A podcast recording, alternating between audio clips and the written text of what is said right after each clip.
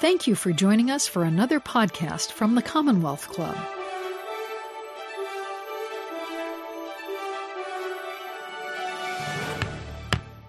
Greetings and welcome to today's meeting of the Commonwealth Club of California. I am Bill Grant, co chair of the club's Health and Medicine Member led Forum, and chair this program. A great pleasure to introduce today's program. First, Derek Kosberg, director of the Reimagine Life Festival, will start the event with about a three minute Reimagine introduction. Hi, everyone, and uh, welcome to Finding Humanity at the End of Life, which is part of the Reimagine End of Life Festival, um, which explores death and celebrates life at more than 250 events across the San Francisco Bay Area. And this community driven initiative, sparked by Reimagine, a new nonprofit organization that believes by facing death, we begin to live more fully and your support in the forms of your presence, your participation, your feedback, and your donations helps make this festival possible. So thank you. And um, we have uh, created a special takeaway um, for each of you, um, which is uh, the End of Life Times, um, which uh, is a newspaper. Um, and um, it is a collection of writings and art from people in our community who have been putting on events this week. And um, I now to uh, set the stage for tonight's program. Um, there is a short reading before all of our 250 events, and if you wish, you can close your eyes um, as I read Reimagining's opening intention. Why are we here? It's a big question about life and about death. Perhaps we start a little smaller and first ask instead why are we here in this place together right now? We're here to create a brave space. We're here to explore big questions with a shared spirit of curiosity, humility, and empathy. We're here in community. None of us is alone, and together we can help inspire one another, ourselves, our loved ones, and our communities to engage in meaningful conversations about living and dying well. We're here to reimagine end of life, to envision a world in which we are all able to reflect on why we're here, to prepare for a time when we won't be, and to live fully right up until the end. We're here. Thank you.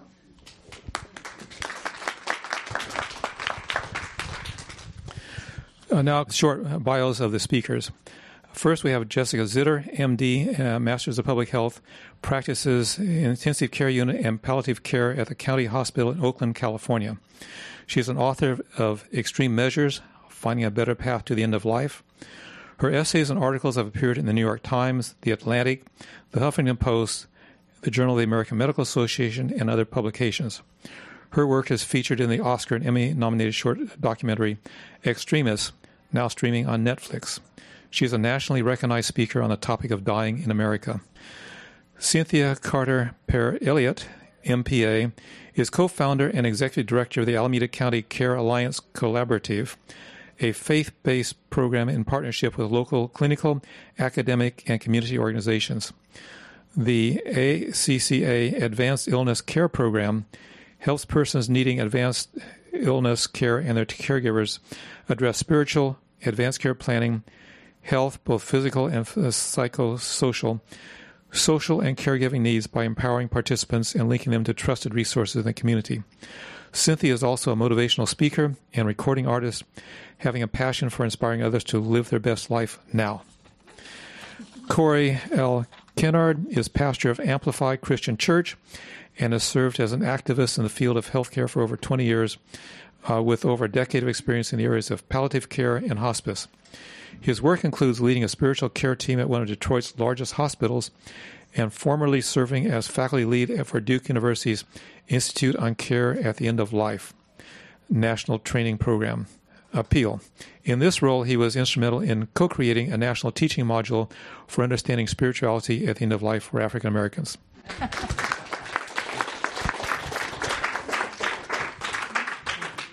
Well, good evening, everybody. It's great to see all of you. I'm so thrilled that you're here. I am Cynthia Carter Per and just thrilled to be your moderator tonight. Now, I have to tell you, this is going to be really cool. I'm just preparing you because we have with us two incredible people that I have had the distinct pleasure of working with.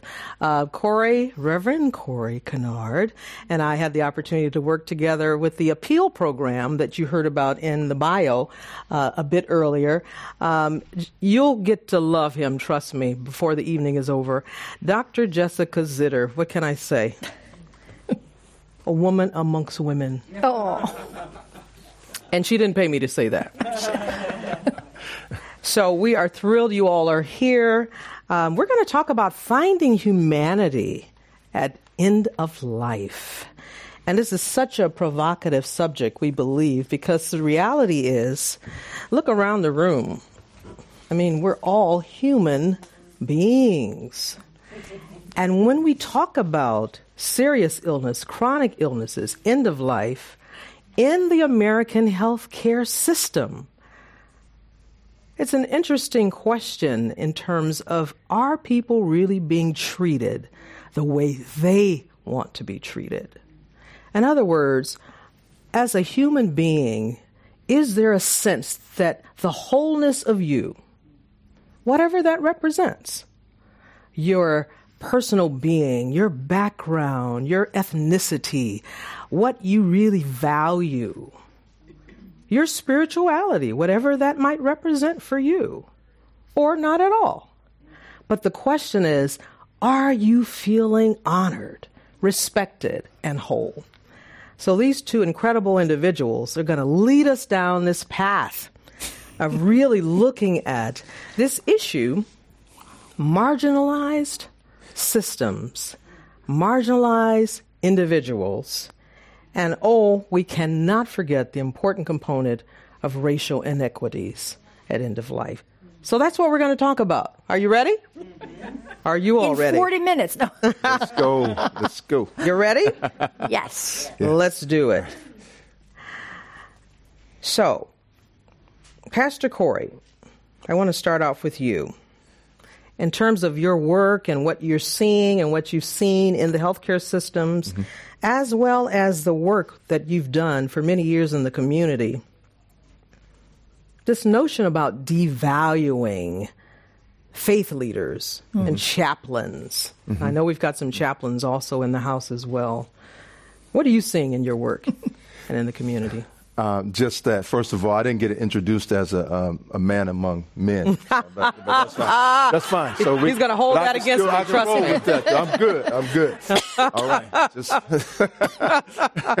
but what but what I am seeing is this: uh, is that yes, there is a devaluing of the faith component as it relates to um, being clinically connected and involved uh, with the rest of the clinical care team.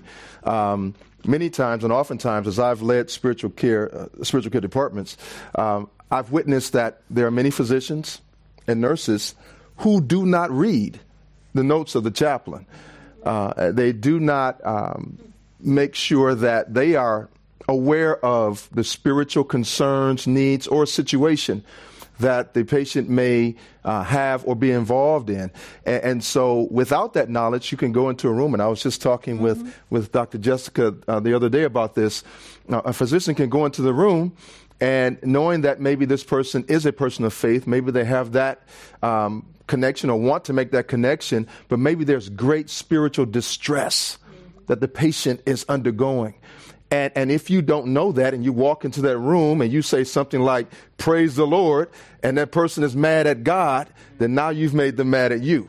And now you, you've, you put a wall up, so to speak, because they're not, they don't want to, um, at that moment, uh, maybe be greeted in that way or or be able to process things uh, from that standpoint. And so uh, it's important that um, whatever those issues are or concerns are, uh, that the chaplains uh, are valued or they should be valued uh, and not devalued in the way that they are. And when I say devalued, I don't think that it's intentional. I really don't. I don't think that it's something that you know a physician is going to go in and say, "I'm not going to read their notes."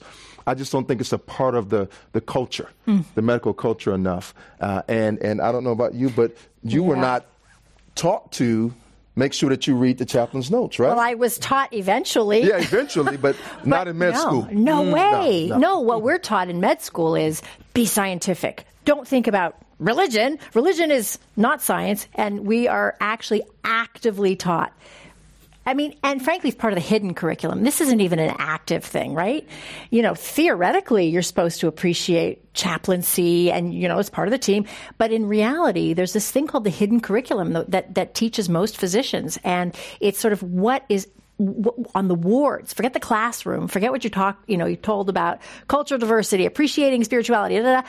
What happens on the wards is that we essentially are taught to ignore everything except the physiology, everything except the creatinine, everything mm-hmm. except the blood pressure, and we really put aside. Um, all things human. And, and, and by the way, it's just a quick anecdote. Mm-hmm. My sister-in-law is very sick and she's got a very serious illness. And I put together, she lives in Boston where I did my residency, and I put together this team of like VA team for her, the best oncologist, the best cardiologist, and I pulled in a great palliative care doctor. And I, but I said to her, you know, Sherry, I know you, she's very into alternative medicine. And I told her, Cher, right now we've got to go full guns a blazing. We got to do Western medicine to the hilt. Please, you know, and she's like, coach me, tell me how do we do this? How do we get things Right. moving? And I said, I don't think you should talk about your alternative medicine questions. I think we should put those to the side. It was the same thing. And I realized as time went on, I was totally dehumanizing her. This is really important to her. She mm. said to me as we started to process it, and I said, I feel so guilty about shutting you down. She says, you know what I realize in my life is I might die this year. But if I die and I haven't given alternative medicine a, a chance, I'm going to feel like I didn't do something that was important to me. My, very interesting. And even that's a family member, that's got to complicate things just a bit more, Yeah. I would tend to think. Yeah. Wow. Yeah. That's a whole other story. Jessica, you've, you've heard that termino- terminology, marginalization of the human being. So, from your perspective, being in the ICU, palliative care, very connected to the work of hospice, what does that mean from your perspective as a medical doctor? It really means truly focusing in in this weird way, this siloed way where you become as when I'm the ICU doctor, what are my priorities? My priority is blood pressure. My priority is heart rate. My priority is keep the blood count high. And, you know, um, I think that we just don't understand. We're not we're not taught that, you know, frankly, the patient you met yesterday when you came with us to the ICU, yes, his blood pressure is flagging, and yes, but what really he cared about, what he really cared about, was talking about God. Yeah. I mean, that's where he was, and that's what makes him human and makes him whole. Uh, oftentimes, we are ignoring the fact that, you know, this is what defines him or others, many others. And so we have to find out what does define a person, what makes them feel human, what makes them feel whole, and then begin to approach them from that standpoint, and then bring in all of the, the medicines and you know techniques and all of those things uh, during that process. But first, we must meet them where they are. And if you never find out who they are, like I said, he wanted to talk to you uh, about God. He wanted to talk to to, to Betty and, and, and to, to me about you know his faith. And, and when we ignore that, that can cause uh, some of the distress physically Yeah. uh, that that he was going through. Yeah. Well, and, and let's talk about it. I mean, let's talk about the elephant in the room. I mean, he's an African American man, mm-hmm. and he's sick and scared and feeling terrible. And you walk into the room, right? And if I walked into the room alone and I'm come in and I say, we need to talk about the fact that your heart isn't working very well and we need to talk. and he was already like, you guys are giving me medicine that's making me feel worse. He thought that our medicine was making his heart function worse. Right. And um, so he, there was already this trust issue. And then you came in the room, you came in the room, and you know what? He felt like, okay, wait a minute. There's people who make me feel more comfortable. I feel a certain amount of trust. And then we can do the work. We can work on the physiology. We can work on the spirituality, but we can do it in a way where there's, and I'm not saying you can, you can't have a diverse medical team in most places because we don't, most hospitals don't have diversity. Right. You know, diversifying our healthcare workforce is a critical, mm-hmm. urgent issue. But in the meantime, we've got to figure out how to work together in collaborative ways so that we can really get the best of what we need to get. But I also want to say this that oftentimes patients need a distraction from their illness. And if we can give them a distraction from their illness in some way. And so, uh, as I was talking with him, um, this, this gentleman, and, and, I know we're talking about this one case, and it's, it's a great case, though. Uh, and um, this gentleman uh, was really admiring my suit jacket. Oh, yeah.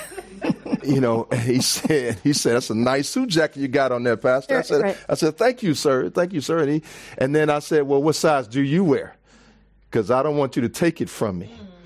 And, and, and, and, we begin to talk and laugh and, and Yeah. really begin to bond in that way. So there was no prayer. Human me. to human. There was no, Yeah. you know, I, I want, let's Yeah. talk about all these theological things. It was about a suit jacket and, and the size. And so I told him that I needed for him to get better. And if he got better, I said, I would send you the suit jacket. I would send him the suit jacket. uh, so, so, you know, those types of things, those types of little distractions can help a patient to get out of the fog that they're constantly in in that room. Can you imagine? And some of you have been in that situation where you've been staring at the ceiling, I mean, in walls and, and maybe a window uh, with, with some light coming in. Uh, but imagine being in that position 24 hours a day and all you can think about is your illness or your sickness. And everybody that comes into the room, all they want to talk about is your illness or your sickness. So if you can get that, that, that what I call um, blessed distraction, Yeah. uh, then you're able to uh, have at least a few moments to feel like a valued human being. But here's here's okay. Here's the here's the terrible little secret. I, I I don't feel proud to tell you this, but okay, all right. You know, when I'm in my ICU mode, and I walk into a room, and I see somebody who is on the verge of vascular collapse, really sick, really you know prognosis terrible.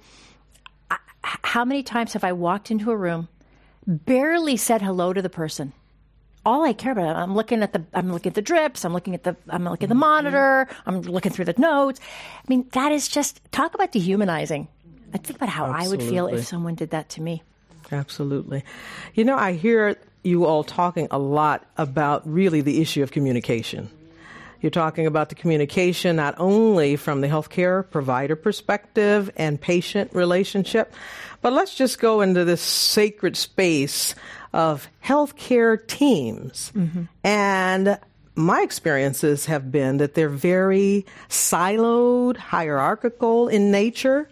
I mean, you know, we're talking about really the realities of what's happening within, you know, the grand halls of medicine, frankly.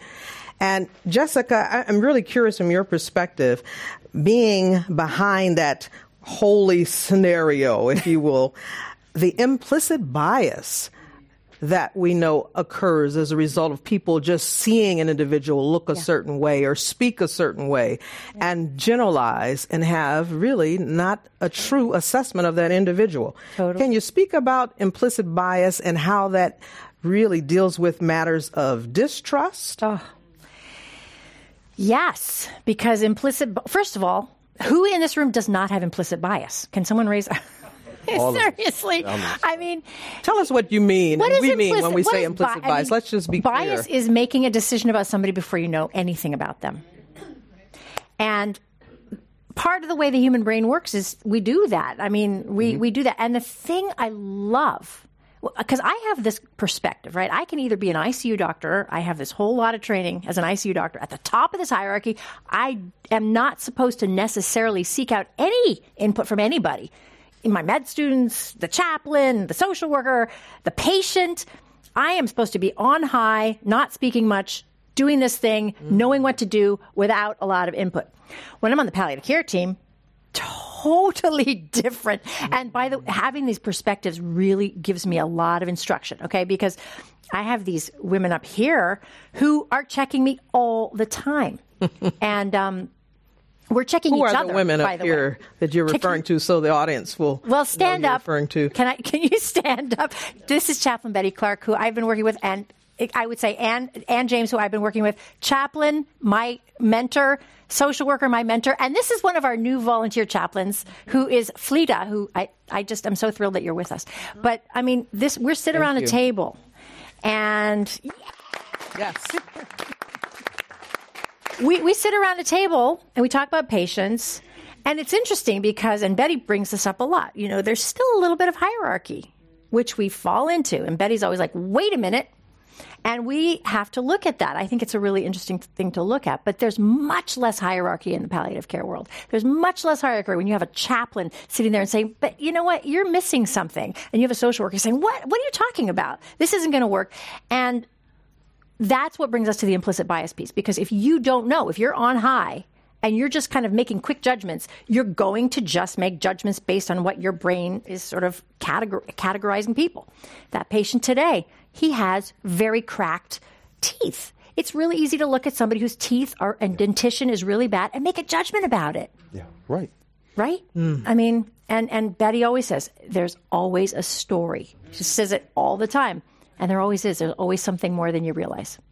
But there's also the implicit bias that comes from the patient towards the medical staff too as well, right?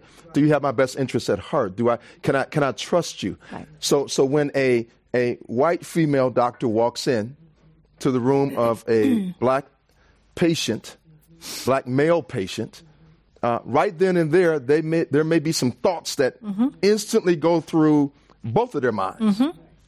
And, and so the patient may may be saying, okay, can I trust everything that she's going to tell me? Is she telling me the same thing that she would tell a white female patient who's in the room next door to me? And trust me, I'm listening Yeah. to see what types of things are being said.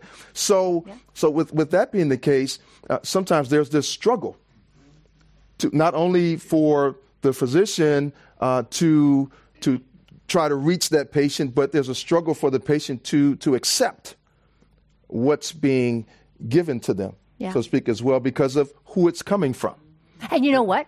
When there's a struggle, guess what? There's This is- progress. Frederick Douglass said that, Well, but that's a whole other thing. I don't know. I, I'm, not, I'm not sure. That, not this kind of struggle. That was a quote. That was. I was. Come on. This Go kind of struggle. me. Go I'll with go with you. All right. Okay. All right. Go. That's good. All right. Yeah. But when there's a, here's what's really tragic about this.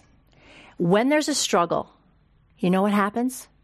The doctor pulls out, walks away, doesn't engage, and guess what happens? The mm. patient just gets shuttled right onto the end of life conveyor belt. And you know what? When we talk about racial inequities, Yes. that's happening. Why are more African Americans dying on the ends of machines? Because I think white doctors are. I, there's many reasons. I think one of them is that I think white doctors opt out of the conversation more because it's just uncomfortable. There's a little bit of discomfort. There's a little bit of distrust. There's a little bit of, and you just like, okay, sure, we'll do that for you. We'll do, sure, we'll put you on this. We'll do this catheter. We'll do that, right? Sure. Dr. Jessica, I have to jump in here because Yeah. you said something a minute ago that I'm not sure everyone understood. You mentioned the end of life conveyor belt. Did you all hear that?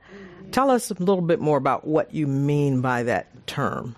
end of life conveyor belt is literally it is a and everyone who works in hospitals knows this. It is a conveyor belt that happens by default when you don't talk when someone doesn't have the opportunity or choose to opt out of it it's what happens as a person's body starts to deteriorate their organs start to fail as they start to die. We just basically have all sorts of things that we can do to them.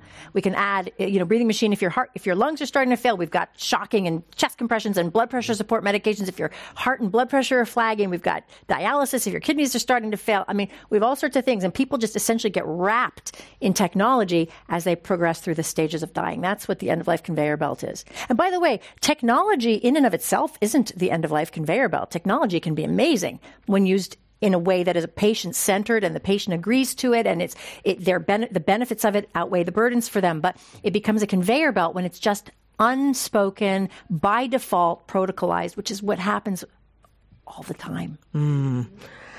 So that raises a, an important issue as it relates to advanced care planning. Because if individuals don't talk about what they want or don't want as it relates to their health care, dealing with serious chronic illnesses, and ultimately end of life, then they very much can end up on what you call the end of life conveyor belt. So, Pastor Corey, could you just speak from your perspective, working as a chaplain, working as a pastor in community, and all of your experiences? You know, how open are people, particularly in communities of color, to address the notion of advanced care planning? Not very open. Uh, and, and I'm, I'm going to just push the envelope a little bit and say um, that that applies to possibly everybody in this room as, as well, um, not just African Americans, but but all people. I, I, you know, this is not, you know, we have the death over dinner, Dinner, death over dinner, conversation yeah. or whatever, um, and and I think that a lot of people are really afraid uh, to have the conversation, and if it's not fear, it's it's denial. It's the fact that I'm going to live forever, so I don't want to talk about this. Yeah, and then as soon as someone gets sick, and it looks like death is creeping around the corner, so to speak, uh, then there's, uh, for instance, there was a person who was was um, to get to your, your your point. There was a person who was um, dying in my congregation. She knew it was just her and her daughter and her two grandsons. She knew that her daughter was not going to have the conversation with her she knew it. She came to me. She said, Look, I need to talk with you. These are some things that I want. My daughter refuses to have the conversation with me about my death. She said, I'm preparing for it, but she's not going to be prepared. So she was like, Here's all my information. Here's this is my you know insurance information, passwords, everything. She said, "Can you keep it in a safe place? You know, and then when the time comes, can you work with her during this process because she is refusing to talk about it. So here's a, a woman who wanted to talk about it, but her daughter said absolutely not. And, and there are many children, there are many siblings, there are many parents who are in that situation to say, I don't want to talk about death. I don't want to deal with it at all. Um, and so it leaves the individuals who, who need that assistance uh, kind of out there alone by themselves, not knowing what to do. And it creates havoc um, um, when that time comes. Uh, and so, but we were able to work through it. But I understood at that moment, which is really, that's the thing that got me interested in talking about advanced care planning, because she came to me and said, This is what I want. Uh, There's this thing called advanced care planning, and, and, and I want you to walk through this process with me, and I want you to support me you know, eh, during this process. And, and I did. That was my introduction. And, and from that point forward, I began the process of really um, seeing the importance of it, and, but also talking with individuals to let, letting them know, faith leaders, let them know, look, you need to talk to your people about this. Because we are good at preaching funerals. We're, we're good at lowering people into the ground. um, we're good at, at, at, at a number of things, but we're not good at it with the dying process in and of itself. Those those days, those weeks, those months where there needs to be support and ministry going on, or just human to human connection. It's not happening, uh, and that's because most pastors um, uh, don't have uh, the courage to talk about it themselves. And so I just, I'm not trying to take up all the time, but I just want No, to say this. good. I just want to say this. I just want to say this. Uh, so, um, for a while, and I'm, I'm going to, this is like a confession, okay? Uh, for a while, uh, I was traveling around the country with Dr. You know, Richard Payne, God rest his soul, my mentor uh, in, in, in healthcare. Uh, and um, I was traveling the country with him. We were talking about advanced care planning. We were talking about the importance of it. I mean, we are just just thousands and thousands of miles crisscrossing the country, right? And one day it hit me that all of this talking that I'm doing, I didn't have one. but yet I was encouraging everyone else. So I shared that story with a group of pastors just a, a couple weeks ago uh, in, in Minneapolis. I, I shared this thought with them, and I said, I'm going to be vulnerable. Uh, for a few years, I was preaching, but not practicing what I was preaching. I was being hypocritical. And then there was one pastor that stood up in the room uh, who I know personally, uh, and he he said, "You know what?" He said, "I'm glad you said that uh, because I want to say that today." I am calling myself a hypocrite because I've been doing that same thing. I've been telling others about it. So it's not just enough to just tell people about it, but you have to do it. Yeah. You have to, and, and faith leaders, uh, that's why, you know, that's my passion. I really want to, you know, let faith leaders know you have to do this in order to be influential. And with others. Otherwise, it, won't get done. It won't get talked about. We got we have to bring it to our churches, our synagogues, our temples, wherever we worship. We have to bring this into those four walls. Uh, and make it a part of our worship experiences so that people will understand the importance of it because it is a part of life. Well, we're doing some interesting work Yes, together please. on, Sure. on with the ACCA, which is an amazing organization, to create a discussion guide around the movie Extremis, Mm-hmm. um, which to really bring this idea of how important it is to do advanced care planning to the faith to the faith based African American community in Oakland. Yes. and what's been really interesting in our work is just this discovery that the experience that physicians part of the some many of the obstacles that physicians have in in speaking to people about advanced care planning about death about facing these important things is the same obstacles that clergy have very similar That's fascinating. isn't it fascinating It really is. You are listening to the Commonwealth Club of California. Hear thousands of our podcasts on iTunes, Google Play, and Stitcher. Learn about our travel programs to exciting domestic and international destinations. And when you're in the Bay Area, please join us live for any of our 500 programs each year. You can find us online at commonwealthclub.org. Now back to our program.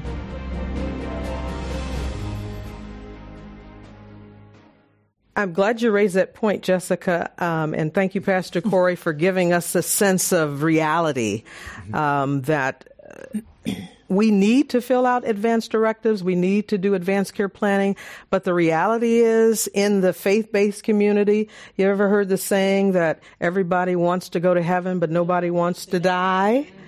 So, you know, it's a tough subject when you're talking in communities of faith because there's so much um, teaching and preaching, and I love it all. I participate in it about hope and life and Yeah. uh, living your life to the fullest and so forth and so on. But the reality is, we are all going to die. And so, how do we deal with that? So, thank you for approaching that subject. Jessica, and, did you have and another what point the you want? clergy said when we watched Extremis together, Yes. and they sort of then started had a dis- discussion group afterwards, and they said, you know, I, I want my I want my my parishioner, my congregants to like me. I want them to feel like I'm I, I've got their back. I, I want them to feel like I'm filled with hope, and I'm I'm you know pushing for, for. It's the same thing that we feel as doctors. I want them to like But that's me. but it is true. It is true that, that you don't want to be looked at as Doctor Death or Pastor Death. Pastor Death, You know, right. you don't you don't want to be looked at like that. Right. Uh, and that that's the hard part. But when you look at the, and I'm going to say this from my own faith perspective. My own faith perspective is is built around death and the celebration of death. Uh, and so when you when you look at that uh, from a Christian standpoint, um, we celebrate death every year around you know Good Friday and, and, and, and Easter Sunday, Resurrection Sunday. We celebrate every year. We talk about death and, and then you know that process in and of itself. Uh, and, and I believe that, and, and this is this is food for thought, uh, that the entire Bible is filled with advanced care planning. When you look on, when you look, when you look at, when you look at the, the succession, or you look at leadership, or you look at the passing on from a Jewish perspective, yeah. passing on the blessing from the father to the sons and allowing them to know what their father wants mm-hmm. for them and also where their father wants to be buried and, and, and the whole relationship in the, in the New Testament with Paul and Timothy, and which I love to talk about. And I have a, a program called Who's Your Timothy that deals with do you have that trusted person mm. in your life like Paul trusted Timothy to carry on his ministry knowing that he was getting ready to die?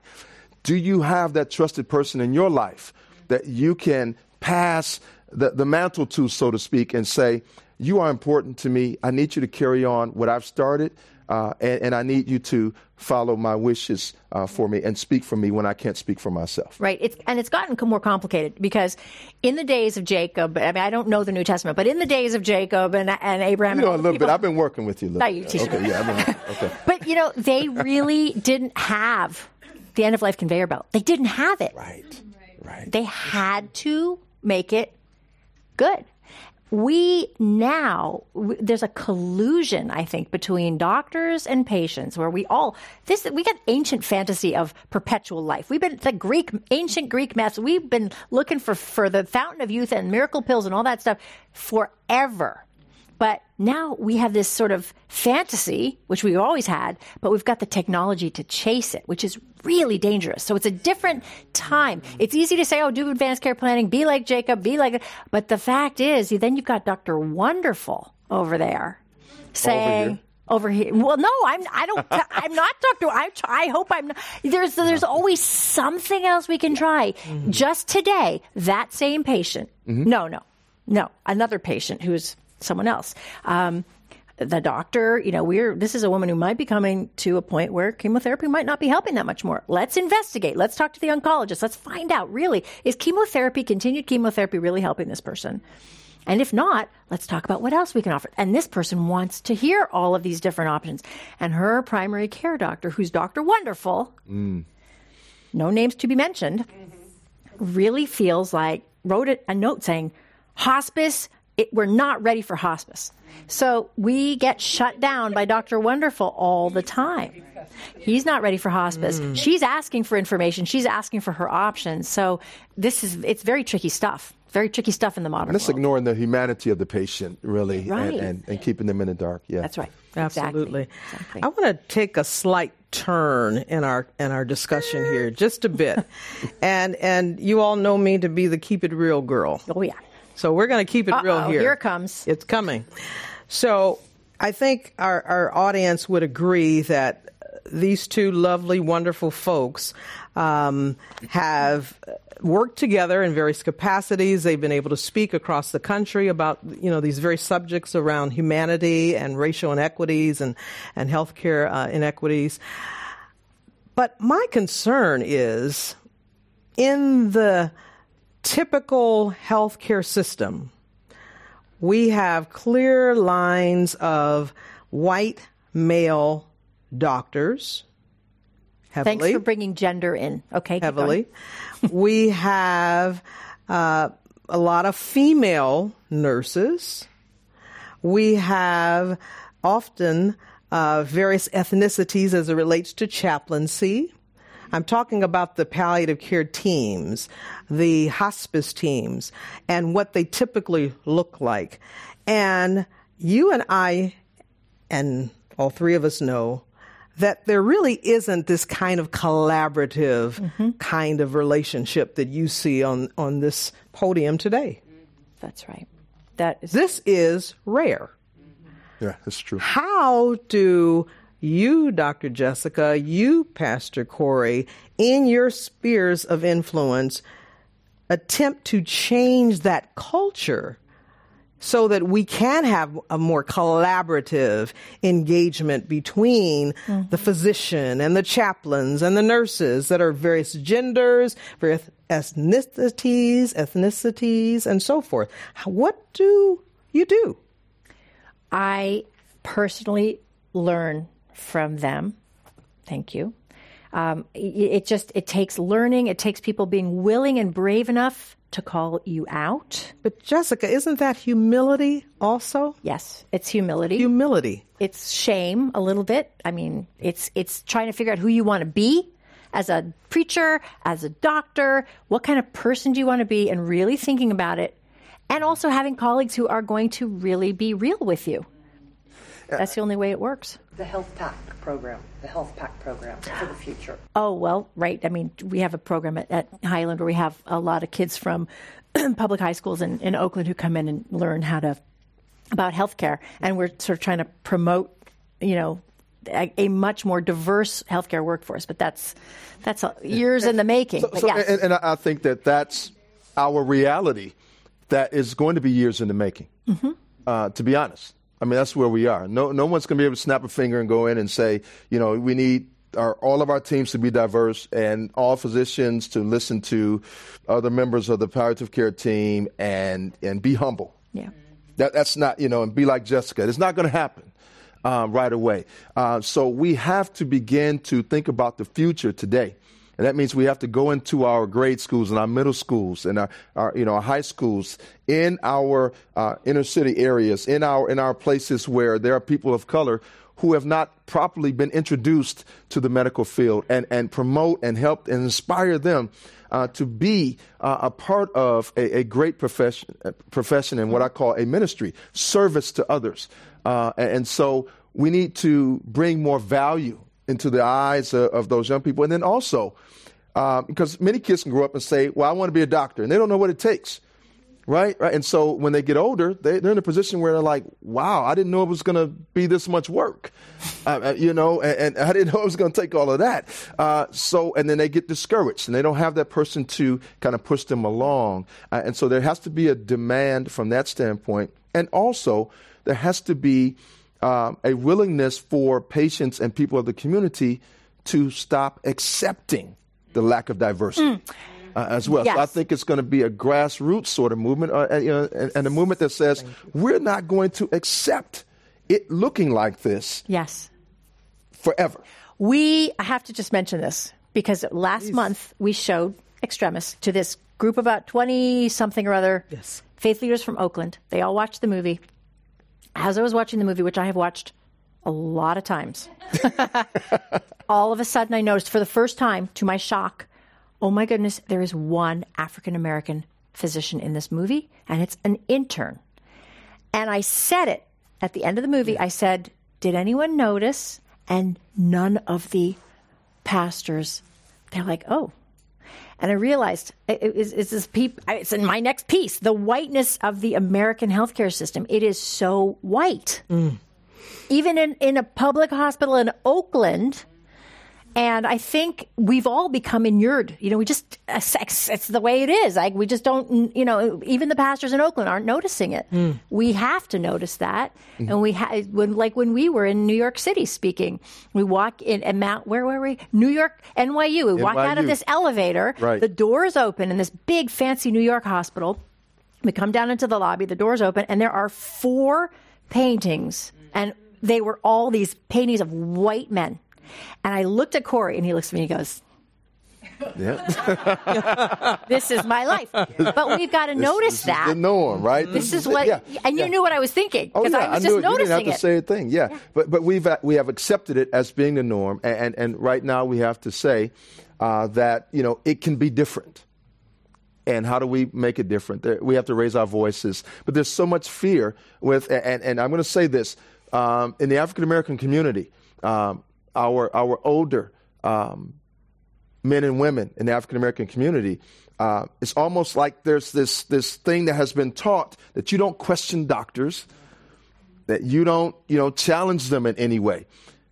But thank God we got some good millennials who are coming yeah. on, on board no, right now, true. who who who right. are doing their research, who are saying, you know, is this the only option?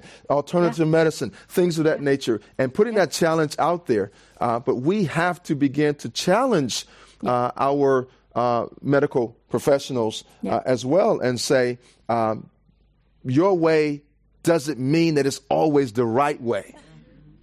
You know, and I know that's kind of hard, you know, to even think about that because your life can literally be in their hands. Mm-hmm. And you don't want to upset someone just like you don't want to upset your waiter or waitress before your food comes out. Yeah. You know, same situation, you know, just maybe a little different. more intense. yeah. I used to be a waiter. I know. trust me. trust me. All right. But we won't talk about that. That's not an appropriate subject here at, at the Commonwealth. Yeah.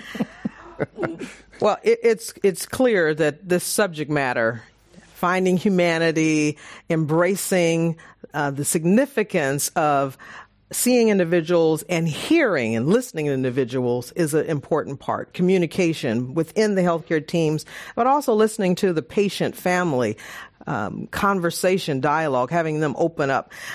We don't have enough time to really delve into some of the very various layers of this important issue, but we hope we've somewhat scratched the surface to cause you to think a little broader uh, from this perspective, both as how the healthcare providers see individuals when they come in and how people that are patients and families can also view differently the healthcare system provider. In other words, see one another as human beings doctors are human too. Yes. Patients and families are human. So, how do we develop this kind of rapport that we see amongst these two individuals? And I believe that they spread that kind of, can I just call it what I see? It's a type of love. It's a compassion. It's care. And you can feel it. And it really makes a difference. So I appreciate them. I think it's time for Q and A. We'd love to hear from our audience and and uh, your knew questions. It. Who's always the first person? you knew I was boiling over. Uh, on the last topic that you just talked about, about diversity in the field, I think we have to have some um, ownership in in bringing people in. Uh, when I started 24 years ago as a hospice chaplain in this area, there were only two African American hospice chaplains in the whole Bay Area. Wow. And they were women. And every time I got a chance, an opportunity, I would bring a chaplain of color in to the field, um, give them an opportunity, tell them about an opening. And we're now more diverse than than ever. But I think we have to own that. We have to individually own that. And then one more thing. One thing that keeps diversity as from doctors out is money is insurance Totally. companies. Oh. I have had to fight insurance company to get an African American doctor. When they had African American doctors on their roll, on their list, mm-hmm. when I picked one, they would send me someone else. And I had to fight for months to get the doctor on their roll to be my doctor because they wanted me to go because they, they keep them out. So we, we have to realize what all of this is. It's not just about education and children because we have lots of African American doctors. We have organizations of African American doctors here in the Bay Area. We have organizations of black nurse associations here in the Bay Area. And it's just a matter of giving them an opportunity, giving them a, a chance to be involved and, and get, come in. And so, um, thank you. Well, you're bringing amazing. We have the most incredible group of volunteer. All I think all African American. Nope, one one man. But Betty just we've got we've got more than that. We've got Asian. We've got yeah. We've got Jewish. We got Hispanic. We've got a very diverse group of chaplains. Good job. Good job. That's wonderful. Great. Yes. I see another question. And on the thank you both for a fantastic talk, um, or all three of you. Um, on the issue of the hierarchical nature of the team, um, or even just the the people in general, whether it's a team or or just the default crew who's on shift that day, um, is there any change happening in training so that doctors are being encouraged to take a more holistic sort of social worker chaplain? Are there changes happening at that medical education level that we can feel hopeful about? I at all? think it, there's hidden curriculum and then there's the real curriculum. In the real curriculum, what you learn in school and you learn in your classrooms, yes, there's sort of this idea of a, uh, you know, this. Well, we've got the we've got the palliative care world to, to model that. It's since 2008 we're starting to understand this is a good way to do things, et cetera.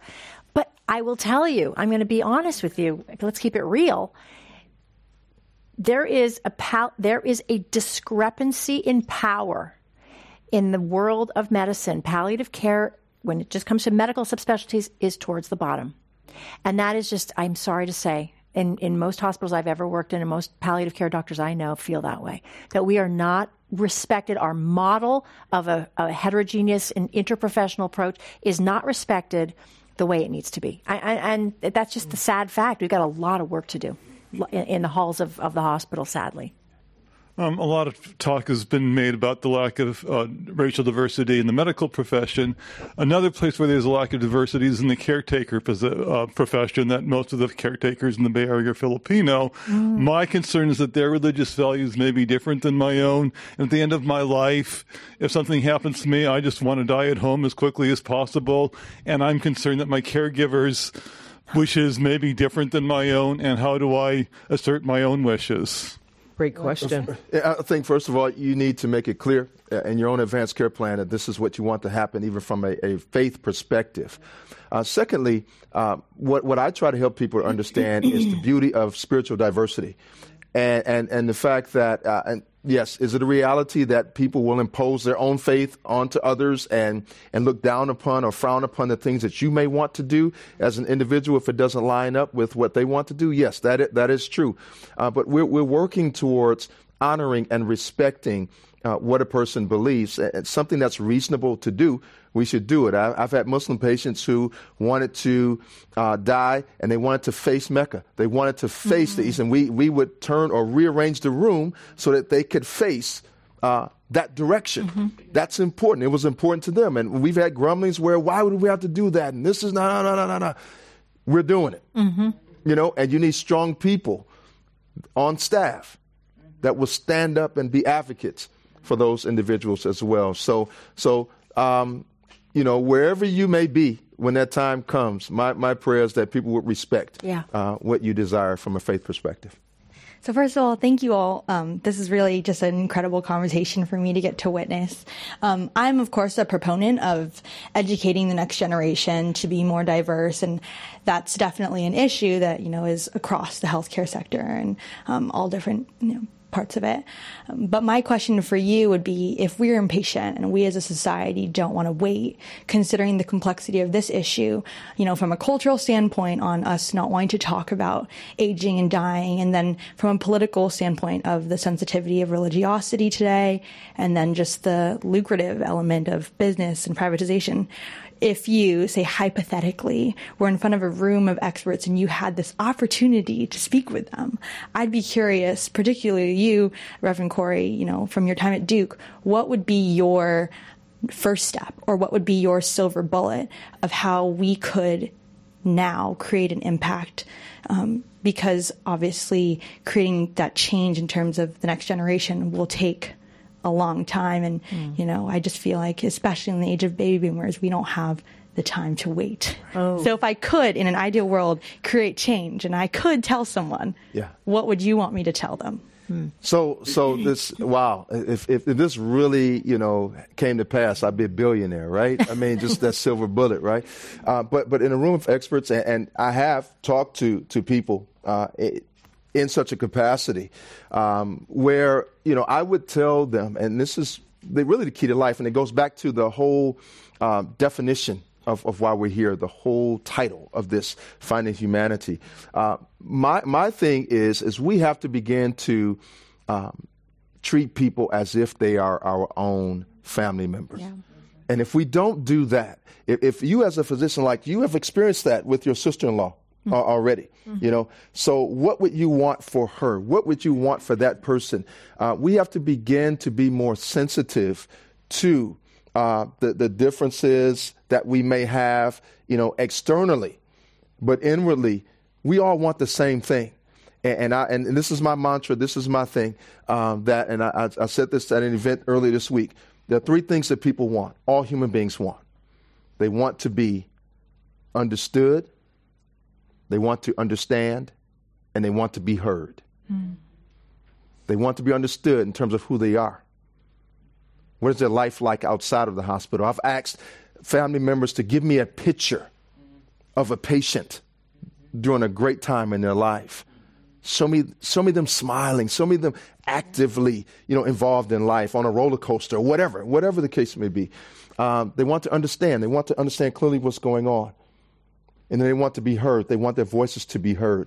If we are denying individuals those three things, then we are failing them and we are disrespecting the profession that we went into mm-hmm. for the purpose of serving others. So, um, to me, I'll just call them out and say, if you're not doing that, uh, then we're not doing the right thing, and then you need to step away from what you're doing. Uh, and I know that this is a hypothetical world, right, that we're dealing with. So, so uh, if you don't if you cannot meet people in those three areas, then you should not be doing the things that you're doing.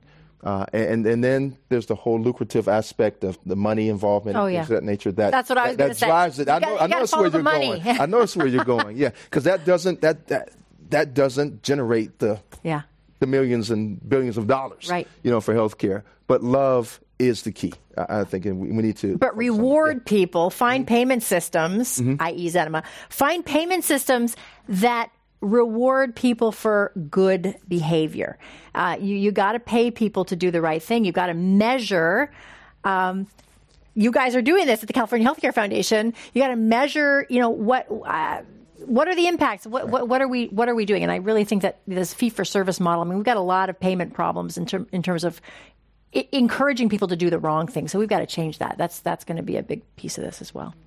It's actually not so much a question because I'm kind of an ideas person and I'm thinking of um, ways that you can make this process better. And so, you know, you can put a bunch of people in the room that are of different ethnic groups and and say we've got diversity and nothing's going to happen still, right? Mm-hmm. Um, and and um, so I'm just thinking, you know, this doesn't move unless people really understand history, you know. So it's like if it wasn't for authors like um, Margaret, uh, no, Harriet Washington, who wrote Medical Apartheid, and, and Dr. DeGruy with post traumatic yeah. slave syndrome. Mm-hmm. Like, people need to understand, like, we're carrying trauma, you know, mm-hmm. and, and this is going through generations. Yeah. And, and if you have folks in the medical field that are just going in with a scientific mind and no understanding of history, and then also very low emotional intelligence. So, so not taking any classes on wow. understanding she's, how to she's communicate. got it. You, hit you should come up here, right? You when it, it comes yeah. to nonviolent communication, understanding needs and feelings, not understanding anything about working styles and how people communicate best. Like there's so many other layers oh, yeah. to to approaching being human. Like you said, like treat somebody like they're your own family but yeah, but what if you come from a family like you really want to run from? Too? Right, you don't like your so, family. Right. Yeah, so that's the. Yeah, so, that, that could be a flaw. So right, we need right. to think about that. Someone then, you love. Yeah, and then yeah. also, um, um, I mean, this stuff is like you mentioned something about. Um, technology and how it's it's blowing up and I like to look at what the AI people are doing because mm-hmm. I like to see what the, what's their you know anyway there's a whole bunch of people out there that are interested in like totally stopping um, dying there because they're all yes. the anti-aging here in the Bay Area and they're like yeah no we mm-hmm. don't have to die at all and that and did you hear yeah so I mean it's it's it's going in that direction too but we're all still fundamentally human right? And i love that you said you know we need to be understood we want to understand um, and be heard. But again it's just you know we're missing some essential points at the beginning you know of not understanding our our history not understanding ourselves and not being able to communicate that. Um, and i would love to see um, just because i'm not from the millennial, millennial generation but for solo agers or families that don't have somebody to talk to, well, then how come there's not like a um, advanced care health directive hotline? There's a suicide hotline, so why can't we get like a, a hotline where you can talk to people well, on the phone about it, or an app or something where you can like see you know, there, has got to be more technology helping folks to just tune into, like, yeah. okay, I can find this on my phone right now and just get the beginning one, two, threes about this, and you know, get the there information There are places that are trying faster. to do those kinds of things, yeah, but yeah. but you're right. I mean, we just need more. So so here'd be my final thought for for me because I have to go. Forgive me, uh, but I do want to say there was a time where um, when doctors were very effective and that's because they actually lived in the community of the people that they served. They made house calls. They did those sorts of things. So they were part of the community. They knew them. And so we're all so we're all in our silos. We're all separate. We're coming in from certain places to serve people that we never meet or interact that's with right. until they are sick. Yeah. And that becomes the issue in society. And so getting that's back right. to raising up people who are willing to live amongst the people that they serve uh, would be one way of yeah. helping to make a difference. Let me just say it has been a wonderful evening. Thank you, Dr. Jessica Zitter. Thank you, Pastor Corey Kennard. It's been my pleasure to be your moderator, and we want everyone to continue to take a look at the end of lifetime so you can continue to see all the wonderful events that are happening in the East Bay and also San Francisco. So thank you all for spending your time with us this evening. I am Bill Grant, uh, co-chair of the club's Health and Medicine member-led forum and chair of this program. We thank Derek Kosberg, Cynthia Carter Perrilliat, Dr. Jessica Zitter, and Pastor Corey Kennard for their comments here today. We also thank our audiences here, as well as those listening to this recording. And now, this meeting of the Commonwealth Club of California, commemorating more than 116 years of enlightened discussion, is adjourned.